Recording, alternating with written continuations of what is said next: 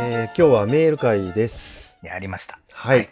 えーいつも、えーメールを送ってくださる方、えーまた感想ツイートなどありがとうございます。ありがとうございます。はい。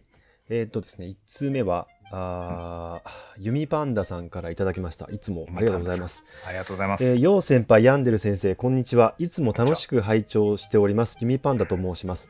第107回の論文会の感想ツイートに関して、えーついていけて、ついていけないけど良かったですという感想がいくつかツイートされていて、えーわからないことを楽しめるリスナーに恵まれて嬉しいですとよう先輩がつぶやかれていて、えーそういうふうに感じてくださったことがとても嬉しかったです。えーその説は私の感想ツイートも拾っていただきありがとうございました。ついていけない、わからんけど楽しいというリスナーさん結構いますよね。えー皆さんそれぞれの楽しみ方をしていると思いますが、お二人の楽しそうにしているのを聞いているのが楽しかったり、雰囲気が好きだったりというのは共通しているなと思います。えー、陽先輩のおっしゃったわからないことを楽しめるということ、簡単そうで単純なことに思えますが、考えれば考えるほど奥が深いなと感じています。うんえーと言ってみたものの私はお二人の会話から伝わってくる楽しさや興奮を共有させてもらって楽しんでいるんだと思うのでえー内容は分からんけどお二人が楽しそうに喋っているのを聞いてて私も楽しいやという単純な感情でした、あえー分からないというのは少なくとも嫌だったりストレスを感じたりとマイナスなイメージのするものだと思います。ですがそういうのを感じず楽しめるっていうのはきっとえー根底に好きということがあるのかなと思います。えー、ライク、ラブ問わず、えー話している人に対して興味や好感があるから、私の場合は内容がわからなくてついていけなくても楽しいんだと思います。私は車やバイクに詳しくないですが、自分がファンになった人が車のフォルムや顔つき、エンジン音について熱く語っているのを聞いているのは好きだったし、ーもっと聞いていたいと思うので、自分の中で、えーどれだけこの人の話を聞いていたいかにもよるのでしょうね。自分のベクトルがどのぐらいの太さとあ強さと太さでそこに向いているか。えーあと分からずついていけなくて置いてけぼりにされてもそれそれ自体を楽しめる M 気質も必要なのかなと思います。え長々と書きましたが書けば書くほど多分というか絶対に陽先輩のおっしゃっていることとは違う気がする。本質がずれてますよねきっと。伝わりづらい文章でごめんなさい。最後まで読んでいただきありがとうございました。これからも配信を楽しみにしております。季節の変わり目どうぞご自愛くださいませ。ということでいただきました。ありがとうございます。はい。えーこの、これに関連してちょっと先輩にお伺いしたいことがあり、うんいいでしょうか。あのですね、えー達夫さんがすでにおっしゃってたら教えていただきたいんですけど、うんあの、坊主憎けりゃ今朝まで憎いの反対になる言葉。ああなるほどね坊主好きなら今朝も好きみたいなあの標語はあるのかということを今ちょっと聞いてて思いましたね。なんか言ってそうでもあるなと思ったんですけど。まあそのちょっとニュアンスは違うけどはい。あの恋は盲目っていうのはあるじゃん、まああ、盲目、そうですね。まあうん一直線にね。ううんん。それは確かにそうです。うん。あ、それはなんかその、感情のこと言ってるけどああ、はいはいはい。うんうん。欠点が見えなくなるみたいなことでしょ？なんか、欠点もそうなんですけど、その、自分がこの人たちの行動を追っかけようと思った時に、その人たちがいいって言ってるものを自分も好きになってしまう現象っていうのは確かにあるなうんなるほどねとか、それはあるねうん、意味は分かんなくても、その、押してること自体で、へえ、いいねって思ってしまうっていうのは、確かに僕はめちゃくちゃありますね。すごいある。そのさ、まあ、入り口としてねはい。なんかこうこの人が言ってるんだったらちょっと見てみようかなとかちょっと読んでみようかなっていうのはさなんかその世界を広げる方法としてすごくすごくいいなと思うんだけどうんうん。これ一方でたまに思うんだけどなんていうかそのゴリゴリの保守の人からすれば内容に内容で来いよみたいなさ、うん。そのなんていうの？例えばアニメだったらこの人が好きだって言ってるアニメだから好きとか見てみようっていうのは不純だみたいなさそういう右翼もいると思うんだよね。うん、でも先輩どっちかっていうと誰かがいいって言ってたからいいだけじゃなくてその良さを自分で分かってからじゃないと人に説明しない方ではないですか？むしろ。それはそうだね。なんかそのきっかけとしてうん、この人が勧めてるんだからちょっと見てみようかなっていうのはもちろんあるんだけど例えばそれについて話したくなるかどうかっていう基準は自分がその勧めてくれた人に関係なく面白いと思ったかどうかっていうのはあるか割とそうですよね、うん。そう。だからあんまり先輩誰がいいって言ってたからっていう理由です後で自分でも取り上げるってことはしないですよね。そこはね。うんそうなんだよな。だからこれ両方あるんですよね。あのあの人がいいって言ってたからいいんだろうなっていう気持ちでも楽しめるしうんあの自分のこうなんか評価基準に乗るまではコメントしないっていう楽しみ方もちゃんとあるんですよね。だからね。そうなんだよな。まあいいですね。何にせよこうなんか引用を楽しんでいただいてありがとうございますという感じですね。そうだね。なんか割とレベルの高いことのような気もするからさ。確かにな、あの分かんないけど楽しいっていうのはね。わかんないけど楽しい。奥深いですね。うん。うん。いろんな感情がある、えーっとですね。えーケミコさんからいただきました。ありがとうございます、えー、よう先輩ヤンデル先生こんにちは。初めてお便りします。引用には数ヶ月前に出会い、えー、0回から順々に聞いてようやく最新にたどり着きました、すごい。えーポッドキャストのタッチレディオ熱文字引用と流れてきました、あタッチレディオからね。なるほど、えーう若干薄く度の入った理系メガネをかけていて、えー理学部科学科出身、えーアニメも結構見ていてバンド音楽にも興味がある身としてはあ音楽に興味があるからタッチレディオから入ってきたのかな。なるほど。アニメを見てる、また田淵さんね、アニメファンだから。お二人の、うん。はい話すアカデミックな話題も、えーアニメの話も音楽の話もどれも面白く、最近音楽の話してないね、そういえば。そういえばそうですね。俺がアニソンを紹介したくなったからだと思うんだけど、なるほど、うん。えーどの回も楽しく拝聴いたしました。えーところで、えー先ほど、えー東畑海人さんのケアとセラピーについての書籍、えーいるのはつらいよを読んでいて、うん。えー以前にお二人が話されていた日常系アニメはケアであるということが突然腑に落ちたのでご報告しようとペンを取りました。えーかっこ実際にはキーボードですが。絶対そういうこと言う わかる。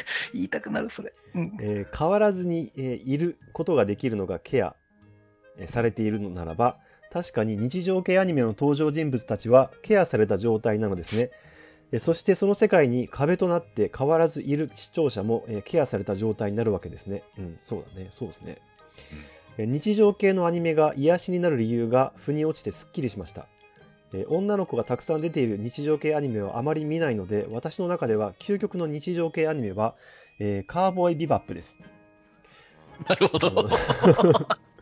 あの えあれは日常系ではないでしょって事件が起きて日常ではなくなりますものねってじこうセルフツッコミをしてるんだけど、なあうん。やりそうですよね。えーでもえー私は最終回の2話をえー見ないようにして日常系として楽しんでいます。えービバップ号の日常は今でも続いていると信じて勝手に癒しとして主張しています。まあ、日常系的に見ているってことだね。最後の2は見ないってすげえわかる わかるなあなるほどなえー話がずれてしまいましたが、こんな風にいろいろな気づきにつながる引用、これからも楽しみに聞かせていただきます。えーまた、えー論文紹介の回がとても面白かったので、えーアニメの話の合間に時々アカデミックな話題を期待しています。まあ、科学科出身の方だからね、化学ね。素晴らしい。うんえー長くなりましたが、まだまだ暑い日が続きますのでご自愛ください。ということでいただきました。いやーそのビバップの最後の2話を見ないことで日常系にするっていうのはもうめちゃくちゃわかりますね。うん。言いたいことが。それは本当そう。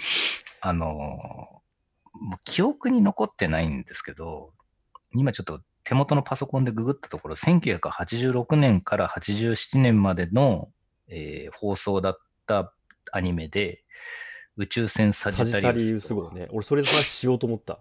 マジですか？うん。なんでだろう？でだから宇宙、宇宙もので日常系といえば、サジタリウス号じゃないかなとちょっと思ったんだよね。やっぱそうなんですね。うんで、僕それをなんか今連想したんですよ、パッと。うん。サジタリウス見たらと思ったんですけど、あの、あの、ううんそういや、まあ、絵柄が全然違うしね。違う。ノリも全然違うから、なんていうか、求めてるものかどうかわかんないけど、なんか子供の頃に、俺多分小学3年生ぐらいの時に見てて、妙に好きで、ずーっと記憶に残ってたんだよね。わかるな。うん。いや、今調べたらこれ77話もやってたんですね。ね。あの、その作品でラザニアっていうのを覚えたからね。あーうんラザニアってどんな食べ物なんだろうと思ってた？そうか、僕それすごい遠い記憶にあるな。ちなみにですけど、脚本の筆頭に出てくる一色信之さんって方、うん。僕、相互フォローですね。今気づいた？あいえ、ちょっと気づいてまし た。なるほど、なるほど。あーって思ったことがあるんですよ。なるほどね。うんあとですね、サジタリオ、さすがに今僕覚えてないんだけど、なんか次回予告の時にかかる、あの、BGM のパーパーパーパーっていうのを覚えてるんですよね、未だに。ああ、れそうなんだ。そうそう、それいくらやい記憶にいや、なんかね、中身を俺全然覚えてないんだけど、とにかく主人公のあのさ、あの、おっちゃんいるじゃん。カエル顔の。ああうんまあ、あの、関西弁なんだけど、ラザニア食べた、母ちゃんのラザニアが食べたいっていう癖癖のさ、主人公か、なるほど。うん主人公じゃないのか、まあメインキャラの。なんかでメインキャラ僕、ムーミンみたいなやつを覚えてんだよな。ああ、あの若いね。ああ、そうですようんね。そうそうかカエルちゃんいたいたいた。うんあラザニで、あの、カエルとさ、子供がめちゃくちゃいてさ、アああ、うん。そうだったか。うん。父ちゃんお土産は？って必ず言われるみたいなさ。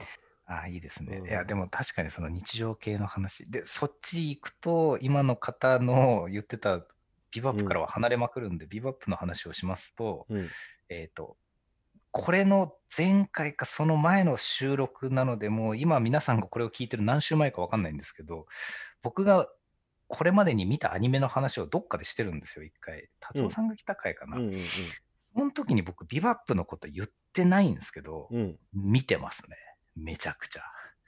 そうだよね。カウボイビバップは見てる。うんいや、カウボーイビバップ見てるっていう話はなんか前にしたような気がするよ。あれはね、好きだ。うん。あれは好き。うん。そうね。えー、ストアで見直したりしてるもんな。でも僕、最終2話は見ませんね。確かに。あー、なるほどね。う。うんんで、達夫さんが、この間の熱量と文字数、達夫さんじゃないかもしれない。熱量と文字数の中で、他のお二人が、その、喋ってたんじゃないかな。ビバップの最終話の、あー、国井さんが話してたのかな。はい、あなんかうん階段でその、なんかシーンのモノマネをそうそうそう再現、再現してたってやつね。そう我々は若い頃、大学生の頃に、うん最終話の階段で、そのビシャスとのこう決闘のシーンをずっと再現をしていたっつって、ゲラゲラ笑ってるやつ、めちゃくちゃ笑ったんですけど、僕、そこだけは1回しか見てないんですよね。だからね。あなるほど、なるほど。うんそこね、そこ、あのね、言いたいことすごいわかるの。そこを見ると物語が終わってしまうので、あの、最後の2話だけ見てないんですよ。そうだね。ね。日常系の最終話っていうのは、まあうんこの先も続くっていう確信を持たせてくれるものだから、日常系的に見たいのであれば、まあ最終回を見ないっていうね、話になるよね。物語が閉じるのを見ないっていうね。すげえわかる。まあ、もうでもそういうことを言い出すと、最終的にバスタードとかね、バカボンドとかを日常日常系って言い出すとやばいから、そこはほどほどにしてほしいですよ、そうだ。ね。まああの、大体こういう言葉ってさ、狭い意味での定義と広い意味での定義があると思うんだ。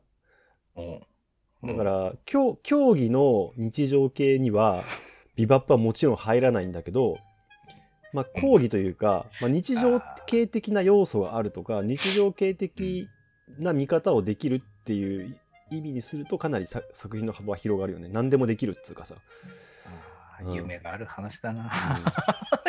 ちなみに、夢あるな。あの、うん、そう、あの補足じゃないんだけど、はい。なんか日常系のし成長しないのが大事なんじゃないかみたいな話をしてたんだけど達夫さんにでも成長するよねみたいなこと言われていろいろ考えてたんだけど、うんまあ、成長してもしなくてもえーっとなんていうのその子たちが何かできるようになったとか、うんなんかそういうことで判断されないってことが大事なのかなと思ったんだよね。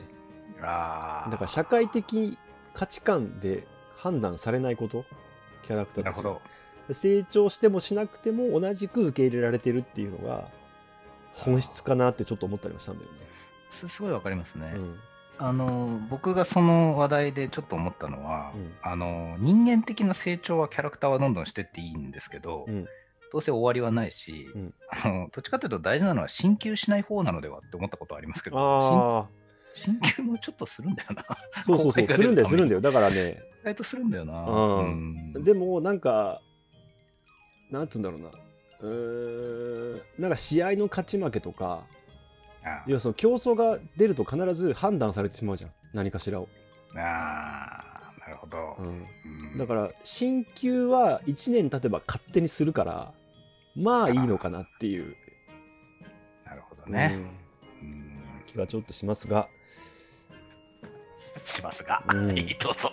ありがとうございました。はい。はい。はい。えー、っとですね。これあれだろ？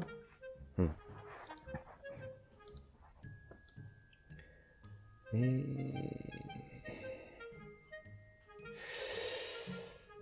えー先輩、イッチーさん、こんにちは。鍵かっこお父さんと申します。あの、以前、将棋のメールをくれた方ですね。ああ、えー奨励会の。そうそうそう、そう。先日は達夫さんとメールを読む会にて私めの打文を取り上げてくださり誠にありがとうございます。あの小生って書いて達夫さんに突っ込まれてたから私めになってるけどあの他の方々は達夫さんにまつわるお話だったのに私めの話は全く関係のない内容になってしまったことをお詫び申し上げますいいですよ。と。はい。で、まあ、またあの、あの、結構長いんですが、あ ちょっとかいつまんでご紹介すると、ーはい。えーお話の中で気になった点が2点ありました1つ目は羽生世代はデータベース化できている時代の人でえー将棋を序盤のものにした羽生さんが大きなタイトルで独創的な手を指すのは何でだろうという話。うん。え2つ目はアルファ語やポナンザで AI が人間を追い越した時あ、えー以後終わったと感じたという話です。これ両方とも達夫さんの発言だと思うんですが、え1つ目はあー当時羽生世代の羽生佐藤康光。えー、これ下の名前わかんないな。森下。これ卓先生なのかな？あえー森内俊之、えー等の、えー新鋭プロ棋士があチャイルドブランドと呼ばれて台頭し始めた頃当時の一流棋士の一人である、えー芹沢博文九段に、えーアンナのコピー将棋面白みを感じないと一刀両断されていたことが原因と思われます。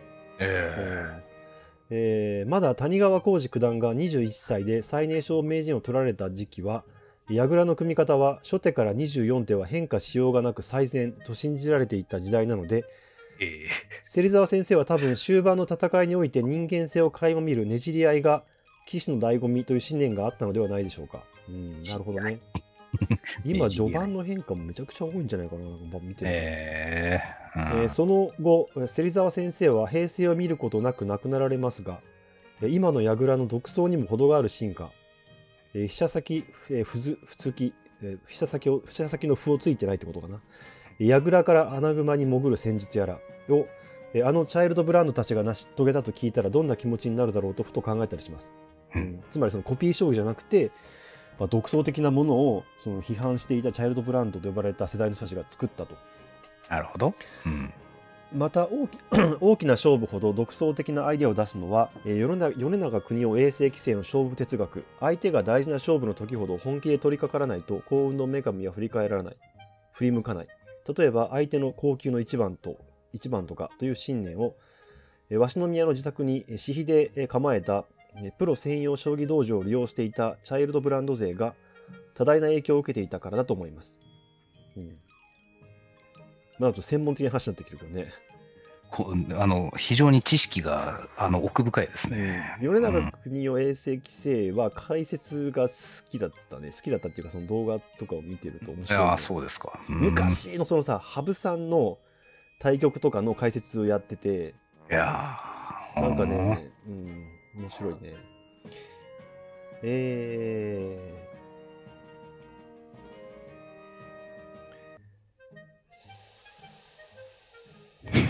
すごい長い。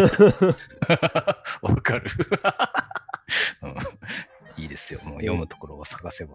コンピューターは間違いません。確かに羽生世代が将棋を序盤のものにしたのですが、AI が終盤正確すぎて、え人間をはるか彼方まで追い越していっているのがここまでの状況なのかもしれません。まあね、局面が限定されると読み切れてしまうってことだね。ああ、えーなるほど。詰将棋などを解かせると王手をかけなければいけないという縛りを一つ加えただけなのに、ものの10秒くらいで答えを出してしまいます。うん。将棋の醍醐味であるえ一手何秒で着手という人間を間違えさせる縛りでさえ、まあ、だから最後秒読みって30秒とか1分で指さなきゃダメっていう縛りがあってそこでまあドラマが起こるわけだよね、うん。でそういうのももう意味がないというかその AI にとっては、えー、とい関係がないとうん。まあコンピューターのスペックを上げればいいっていう話っていうのが書いてありますね、うん。うん。うん。うん将棋愛が深い。うん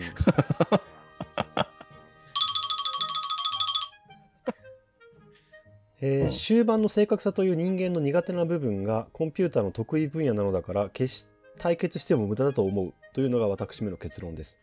先輩とイッチーさんはどのようにお考えでしょうか、まああのー結局、まあ、その人間とその将棋 AI が対戦することに意味があるのかどうかっていうことで。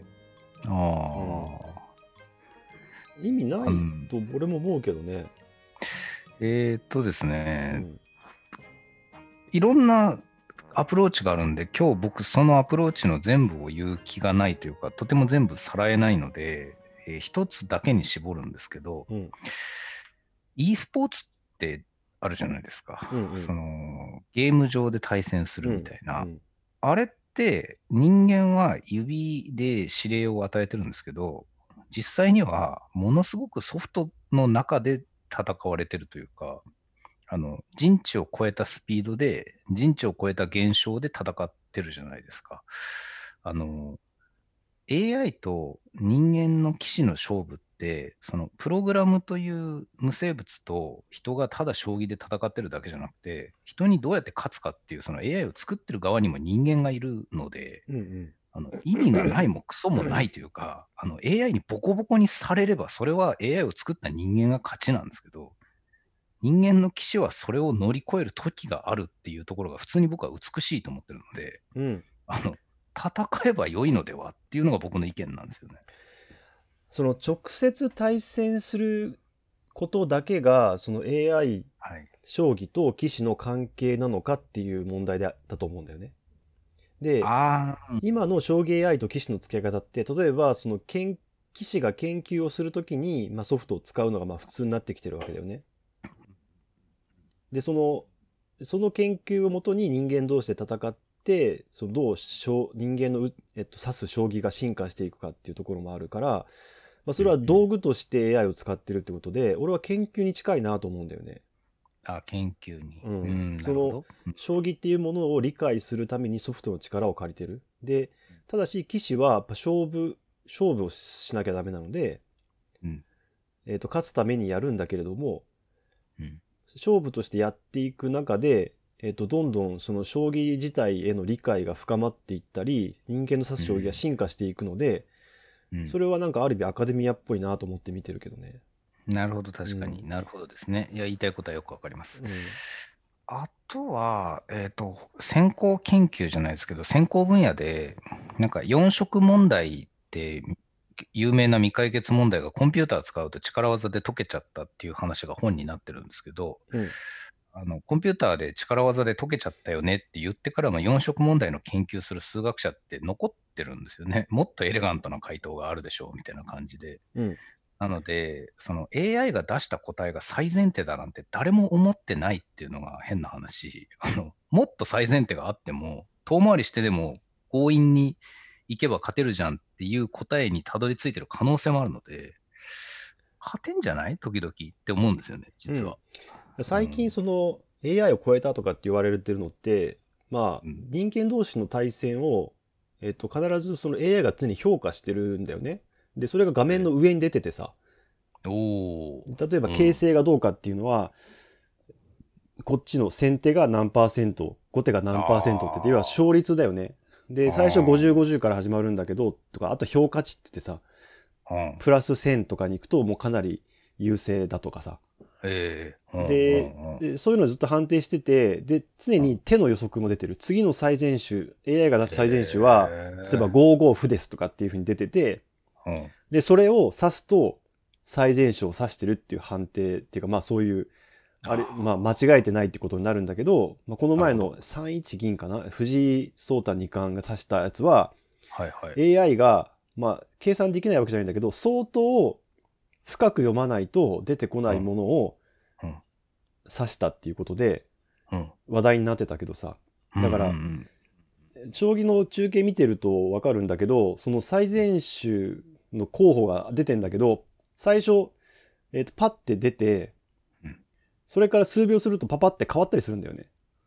ええそのそうですか。計算がどんどん進んで深くなればなるほどえーとすまあ、性格というか最善手に近いものが出てくると思うんだけどそれが途中で変わったりすることがあってその後の方に出てくる最善手の方がより深くより最善手に近いってことだからそれをだからそのすぐにパッと出てくるような手じゃなくてすごく深く読まないと出てこないような手を打つっていうことである意味その AI を瞬間的には超えてるんじゃないかみたいな話になったりとかさ。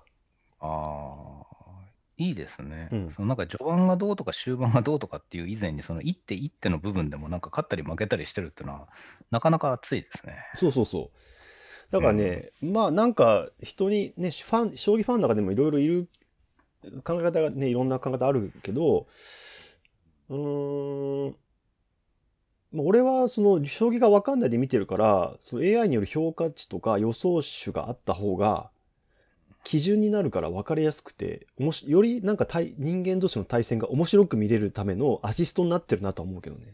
なるほどね。だから実際対決して勝つ勝たないっていうのはなんかその関係性のすごく一要素でしかないかなと思うけど。あのーじゃんけんを3回やるときに2回目までの手を使って、次これ出すでしょうっていうのの裏を書いて、の裏を書いてみたいなやつって、じゃんけんの時って我々やるじゃないですか。どっちかっていうと。うんうん特に子供の時から。うんここでチョキと見せかけてと相手も思ってるから実はそのままとかやりますけど、将棋ってそういうのないみたいな雰囲気が AI を見てると出てきちゃうんですけど、多分裏書いてもあるんでしょって思っちゃうんですけど、どうなんですかねないのかな将棋は不確定要素が一切ないゲーム。あ、そうなんだ。うん、運とかこっちを選ぶ、あの、最前提が2つあるケースってないんですかね？うーん。えーっとねそれをね指す用語はある。指運って言ってるけどね。だからどっちがいいか分からなくてたまたま指した方が良かった悪かったっていうのを指運って言って指運が良かったから勝てましたとかっていう風に言ったりするんだけどそれはつ AI それはにはないのかな？えーっとまず AI はさ全部読めるわけじゃないよね前提として、そうですね。うん、だから、えーっと今のスペックの中でうーんと最もこれが確率が高いだろうっていうところを出してくるからそういう意味では確率はあるんだけどルール上の不確定要素がないってことね。だああ、からそこのういうだからポーカーとか麻雀とかじゃんけんとかってはランダム性がないっていう意味では根本的に違うゲームだと思うなるほど。うん原理は比べちゃいけないのか。原理的には全部読めるんだけど実際は読めないわけじゃんパターンが多すぎるから、そうですね。うんうんそうだよな。でもうん実際に特に秒読みで1分とか1分将棋になると当然棋士でも本当に、えっと、深くは読めなくなるので、うんどっちにいたいか分かんなくて直感的にこっちって指した手が良かった悪かったっていうのは後になって分かるっていうのがあるけどでもそれ後になったら分かるんだよね大体なるほどね。時間をかけて後で振り返ればだからじゃんけんとはなんか根本的に性質が違うような気もするけどでも一致の言う、どれが最善手かわからないパターンがあるんだったらそれはじゃんけんと同じ要素があるんじゃないっていうのもなまあなんとなくわかる気もする。うん。うん。ん前にバラエティ番組で1回しか見たことない企画なんですけど、うん。えっ、と、AI で、を搭載した、まあ、何でも AI って言うんですけど、AI を搭載したロボットが、えー桜木花道と同じ左手は添えるだけのフォームで、バスケのゴールにスリーポイントを打つんですよ。うんロボットが。うんシュパッつって、うん絶対入るんですよ。うんその距離と力を計算して入れるんですけど、それと、あの、プロのバスケットボール選手がスリーポイントで勝負するっていう企画をやってて、ですね、ロボットが外す絵が浮かばないんですよ、確かに。うんうんうん。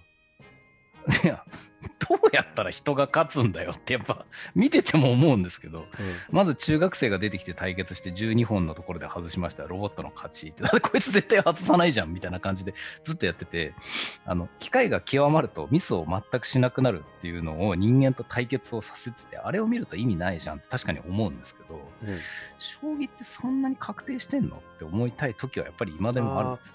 確定はしてないけど実際対戦するとまあもう勝てないだろうね。ああ、そううなんだ。ん、でもちろんそのどれぐらいのスペックのコンピューターを使って制限時間を何秒にするかっていう問題あはあるんだけど、うん、同じルールです対決したらまあ勝てないかな。少なくとも。まあでもね、それ言い出すと、なんて言うんだろうな、あの拳銃と素手で戦うみたいな話になっちゃうんですよね。だから、うーんルールをいかに逸脱するかみたいな話になっちゃうかな。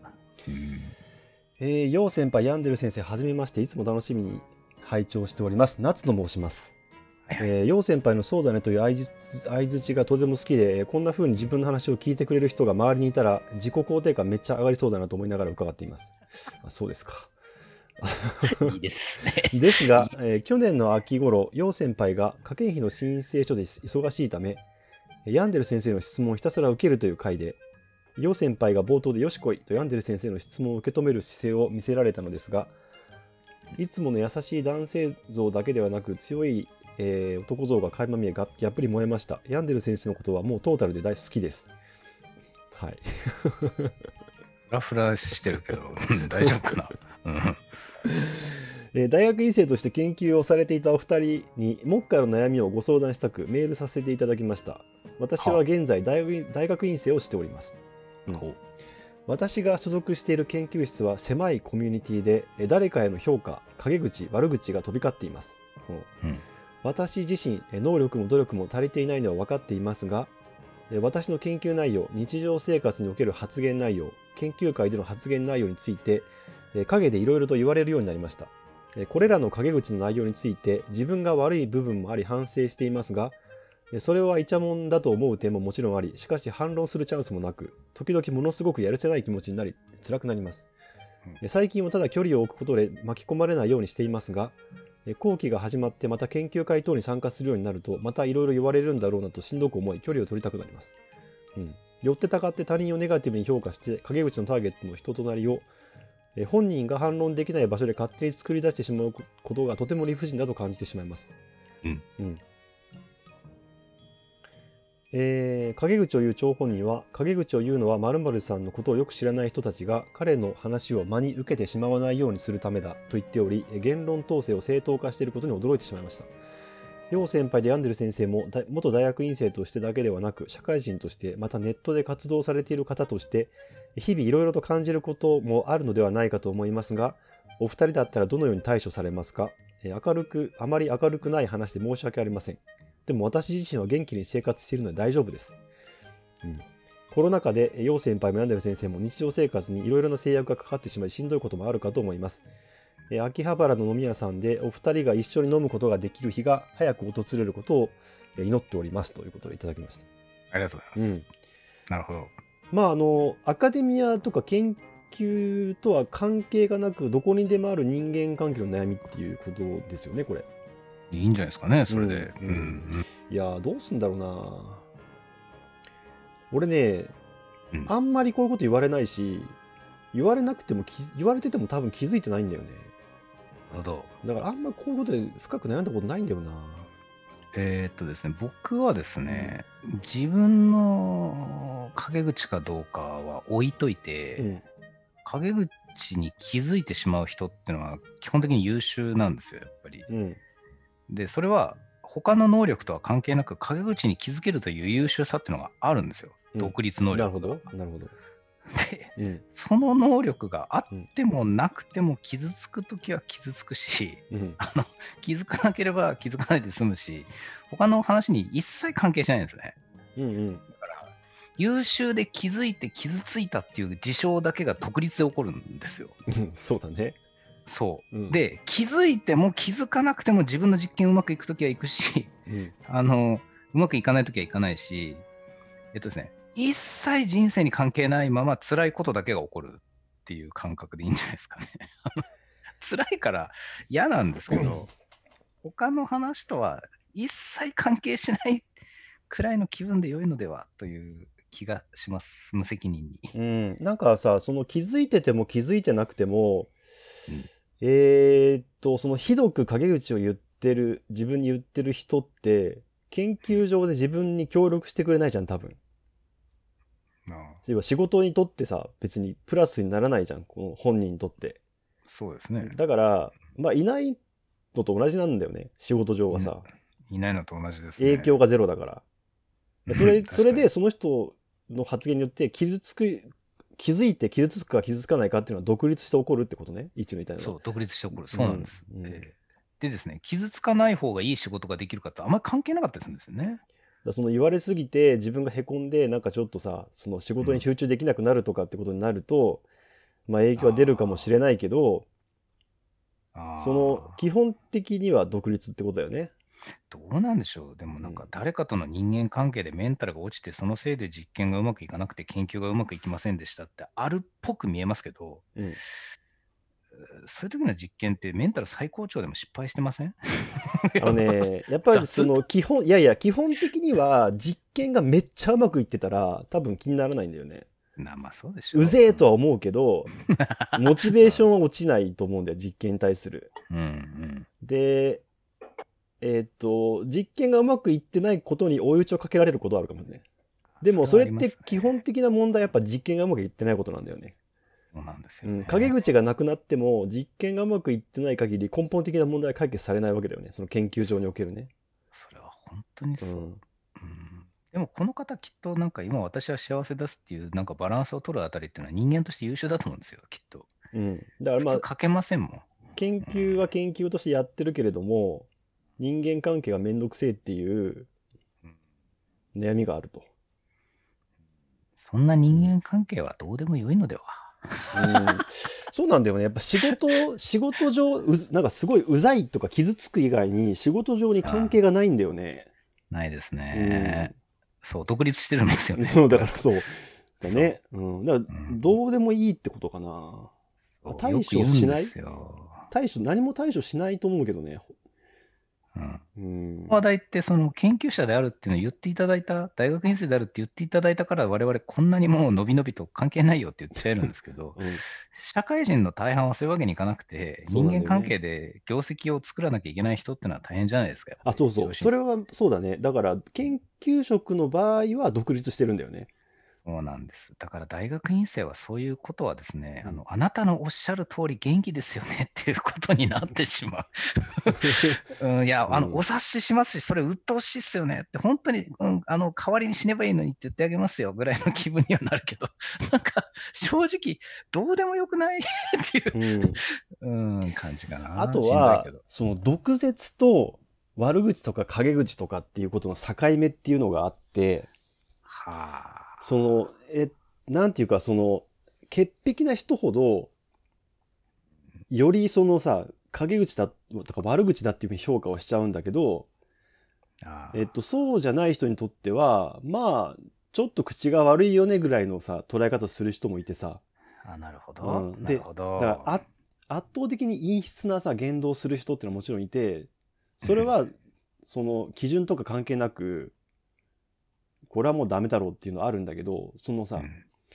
うーん、ど、そのなんか、えっ、とね、いや、鋭いツッコミなのか、いろんなパターンがあるじゃん。えっと、例えば、えっと、これはこの人のはこうじゃないけど、えっと、まあ、人、人間性に問題がある人がいるとして、例えば。で、その人の言動で明らかに傷ついてる人がいて、その人に対して、まあ、あの人はいろいろこう、いろんなことがあるから、別に傷つかなくてもいいよっていう意味で、なんかその言ってるのが、関係ない人が聞いたら、陰口とか悪口に聞こえるってことはもちろんあるわけじゃん。あーでそれは誰が悪いのかって話はさ結構人によって評価が分かれると思うんだよね。なるほど。うん、そうですね。で俺はえーっと陰口とか悪口がマウントになってなくてお面白ければある程度許容っていうのは俺の考え方なんだよ。感じ方なんだよね。考え方で感じ方、だいぶ強いな。うん、なぜなら俺自身口が悪いから。うん、うん。そうですね、ううん。ん先輩は確かに口が、あの、口が悪いっていうよりもですね、あの、攻撃力が強いんですよ。だから、うん、だから選び方がね、尖ってる方を選ぶからね。多少なんかう言われで傷つくよ。傷つ傷つくんだけどでもなんか誰かが何か言っててもな言葉鋭い人だなって思ってることの方が多いかな、ああ、うん俺はどっちかっていうとねうーんなんか上品か下品かで考えてるかもしれない。自分が上品だって意味じゃなくてね。わかるな。でこの人の悪口だけど、まあ下品じゃないからまだ許容できるなとか、あーこの人はなんか言葉は鋭くないんだけど、とにかく下品だなみたいな判定をしてる。自分の中で。あまりに真屈に暮らしすぎたがためにエッジの効いた再評価をしているな、うんいやで、あの、相談者の方、相談者じゃねえや、うんあの、メール送ってくださった方、うんあの、大丈夫ですよ、幸せになりますよ、大丈夫、大丈夫。あそうそう。基本的には関係がないっていうのは関係がない。研究と関係がない。関係がない大丈夫です。うん大丈夫です。えそうですね。で、あとね、イッチーは対人がめっちゃメンタルが強いからさ、基本的に。あ、そうですか？うん、強いと思うよ。そうなんだ。僕めちゃくちゃ弱いのかと思ってた。そうか。うん。そうなんだ。対人僕強いんだ。あの怯えてー生きてるかと思っておあのさ、イッチーはインギンブレだよねって時々言われるじゃん。た。20年来言われてます言われてるでしょ。あれね、たただのツッコミだとイッチー思ってるけどえ、あの、イッチーのメンタルがあまりにも強すぎて、あの、な、なんつうのかな、その、言葉遣いは丁寧なんだけど、ええ。対人関係の攻撃力強すぎるよっていうふうにたしなめられてる時が時々あるんだよ。それ面白いな。今振り返るとわかるな。うん昔ね、その20代の頃とかさ。わかる。ええ20代の頃ですよね。うんうんうん確かにな。うんだってもう当時はもうしょうがないんだもんな。だから全く自分のことが理解できなかったからしょうがないですよね。うんだからまあ、イッチはインギンブレイって言われるぐらいは対人のメンタルが強いと思うよ。強かったかもしれない。確かに。うん。うんうん今は全然あのフェザーハートですよ。もう羽のような心。聞いたことのない笑い方したけど。はい、もう終わりますよ。はい。メールいただいた方、改めてありがとうございます。ありがとうごえーまざいました。たお待ちしておりますので。はい。ということで、今日は以上です。ありがとうございます。ありがとうございました。